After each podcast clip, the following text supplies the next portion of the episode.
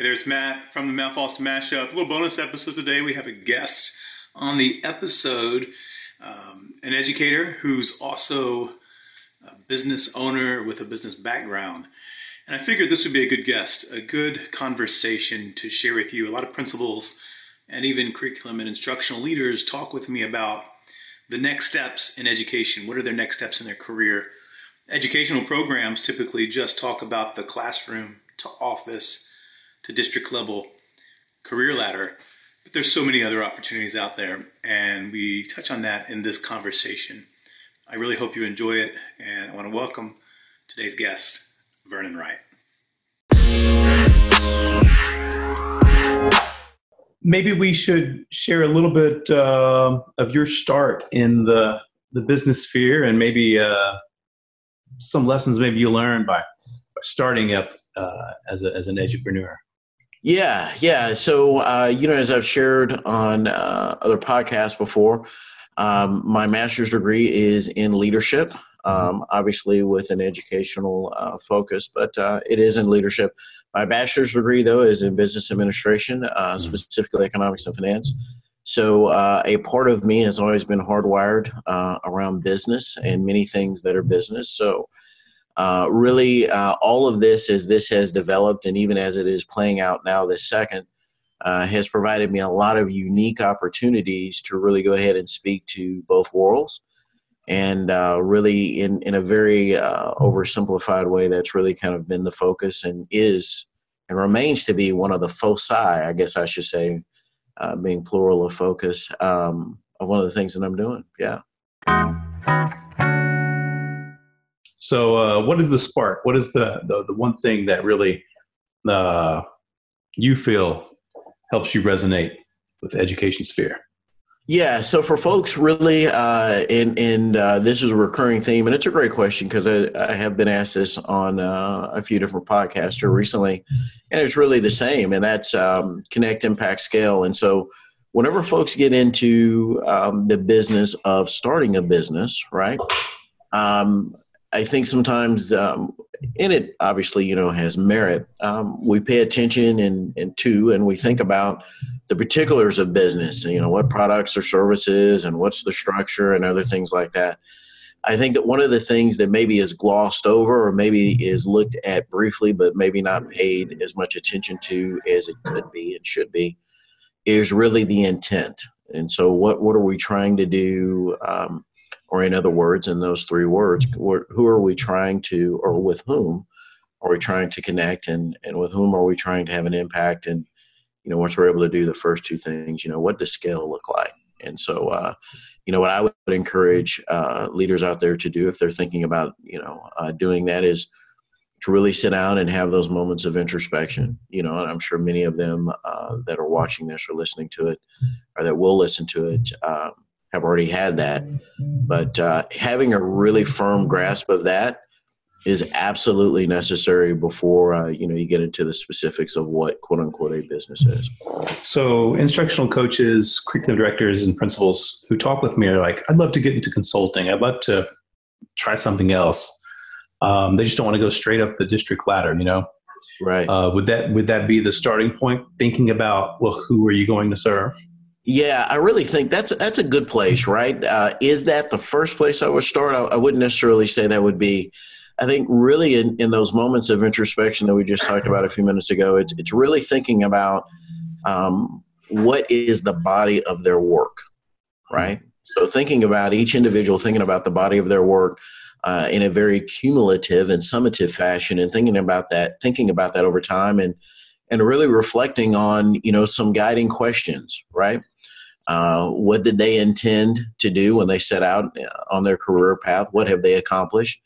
Uh, who are the individuals that they have impacted? What have those specific impacts been, right? Because when you review the body of work, and, and, and again, I don't necessarily know with an education that collectively, right? I know that there are some individuals that are doing this, but collectively, that we have really taken the time to sit down and say, hey, have we really thought about this? Have we really done this, right? Mm-hmm.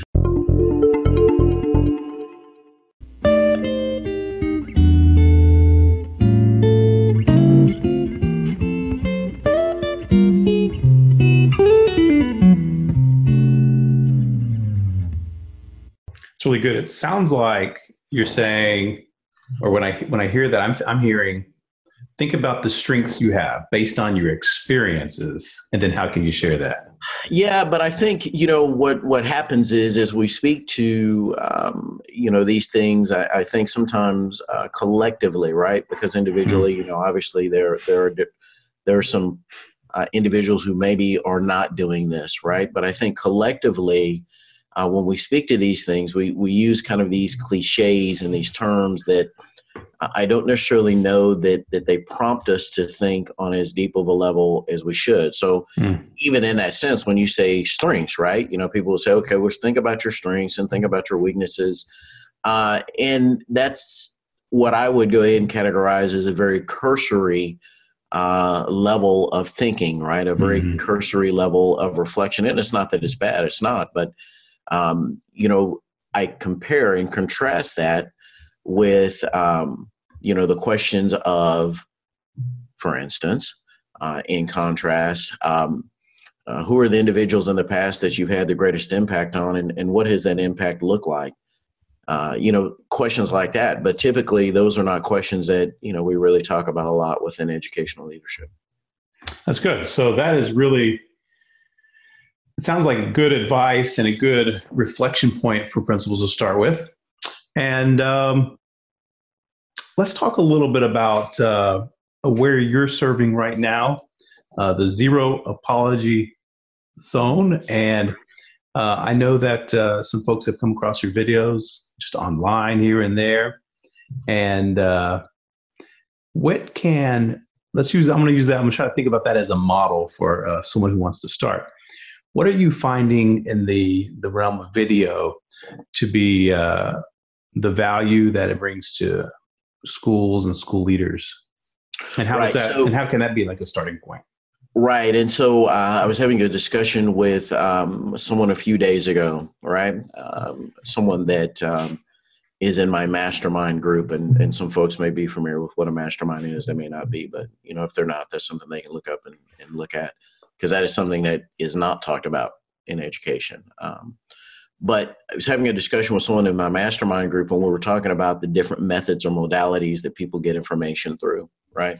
Mm-hmm. Uh, so there are books, uh, you know, there are audio books, uh, there's video, you know, there are all these different ways that people can get the information. And so, uh, one of the things that video does is obviously because video is one of those modalities, right? So, it gives people a unique uh, way to go ahead and get the information. Mm-hmm. Really, before a person takes action, they need to have the right information, right? And so, uh, what video does is it it allows individuals to see the person or people, and obviously hear them as well. So, there are multiple senses that are working right now. Is that the only way? Uh, absolutely not. You know, there are a lot of people that listen to podcasts that that are audio only, and uh, they've made tremendous uh, progress in their professional and personal lives by uh, utilizing that medium. So, you know, video does have that uh, unique capability or perspective about it. Some people would say that it's uh, for some a higher level of engagement, and you know, mm-hmm. I think that that's something that um, you know everybody should consider. Has it uh, brought new connections to you and for your business? So yeah, I mean, you know, one of the things that that I do is um, I use a combined approach.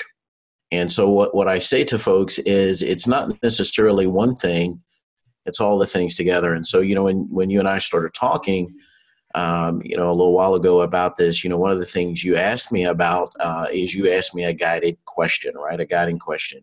Mm-hmm. And uh, I told you uh, that the word or my answer or response to that was the word synergy, right? And mm-hmm. so synergy really is for me in terms of a working definition, not the, the Merriam-Webster's definition, right? It's really multiple things coming together to achieve the same goal or the same desired outcome, but when they come together, there's a multiplier effect, right? And so you can take individual means or ways of connecting with people, uh, and each will have their own merit, right? But when they're put together and they come together, in a very deliberate way that really leverages each of the strengths that they have to again reach people um, there's a synergistic effect that happens so for me you know um, i try to be mindful of all of the different ways, whether it's a mm-hmm. podcast, whether it's a video like this, um, whether it's something in print or, or, a blog or something I've written or, or what have you. Uh, because obviously, just like in education, uh, no teacher would say uh, one way of instruction is the only way to do it, right? There would mm-hmm. be great master teachers, right? Whether it's it's uh, small students, little kids, or whether it's you know we're talking about students that are getting ready to go to college they're they're utilizing multiple modalities so that's another thing too for folks to think about which is you know are, are they used to just one modality or are they used to multiple modalities and you're starting to see that more you know people that traditionally are authors. are uh, getting more so into podcasts people that are into podcasts maybe are getting more so into looking at authoring books so I uh, I brought the video up because it's really a, a, tactical question, isn't it? It's like a rubber meets the road. This is something that Vernon Wright is doing. Uh, and that's the exact opposite of the first question. What was kind of like, in general, how do you get started? And mm-hmm. you know, what are some principles to get started with? So yeah, really the thing on mm-hmm. that is, you know, there's, and this goes more into the technical side of the business. And I know that, that, uh, you know, we got some time constraints today. I, I say namely that I do, right? I have some time constraints and maybe it's something we can talk about another time, but I will say this, that gets into the specifics of really what would be the business part of it. So, uh, for some people, uh, people that have a business background, they understand the term barriers to entry. Okay. And so when you get into that term barriers to entry for some people that that believe that you know this is the path that they want to walk down or go down, um, let's say for instance that uh, one of the methods that they're looking at uh, utilizing is video. But let's say that they're a person that's never been on video, they've never done video. Video is a very foreign thing. That's not part of mm-hmm. their professional experience, right? Okay. So that's a barrier to entry. So if that's a barrier to entry, uh, the people that are working with that person to go ahead and, and, and really develop their concept and start to implement their concept and live that out. And by the way, you know, if people are doing this, uh, you know, I always advise uh, folks that I coach, um, my clients, to always have individuals around them giving them guidance mm-hmm. and uh, consultation that are experienced, right? Uh, this is not a playground for theory. This is experience, right? You want to have folks around you that are, that are experienced. But if that's a barrier of entry video is, then that can become more of what would be like a two stage process. So maybe they're a person that is very comfortable with writing. Well, you write, and then you follow up with a video piece, right?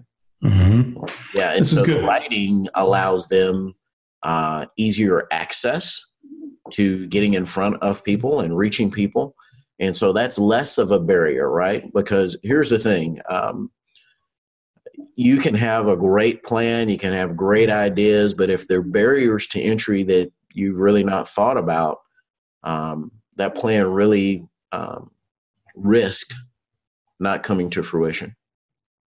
Well, thank you, Vernon. I know this is uh, we squeezed it in and it was good. I enjoy talking with you. I always enjoy your energy. Uh, I do follow you on Instagram, so I enjoy scoping out some of those t-shirts and things like that. I love it. I love it. Thank you so much, man. It is my absolute privilege and honor and pleasure uh, to connect with all of you out there today. Uh, let me go ahead and say this as we close out our coming together, right? Whether we're here in the United States, whether we're here internationally, uh, and all points in between, right? Because I know that you have an international reach out there uh, with your audience. Uh, whether you're listening to this in the morning, at the noontime, or at night, or in the middle of the night, right? It's no accident and it's no coincidence. It's no accident and it's no coincidence, folks. So, my question to you is this What are you going to do with the information? you. You.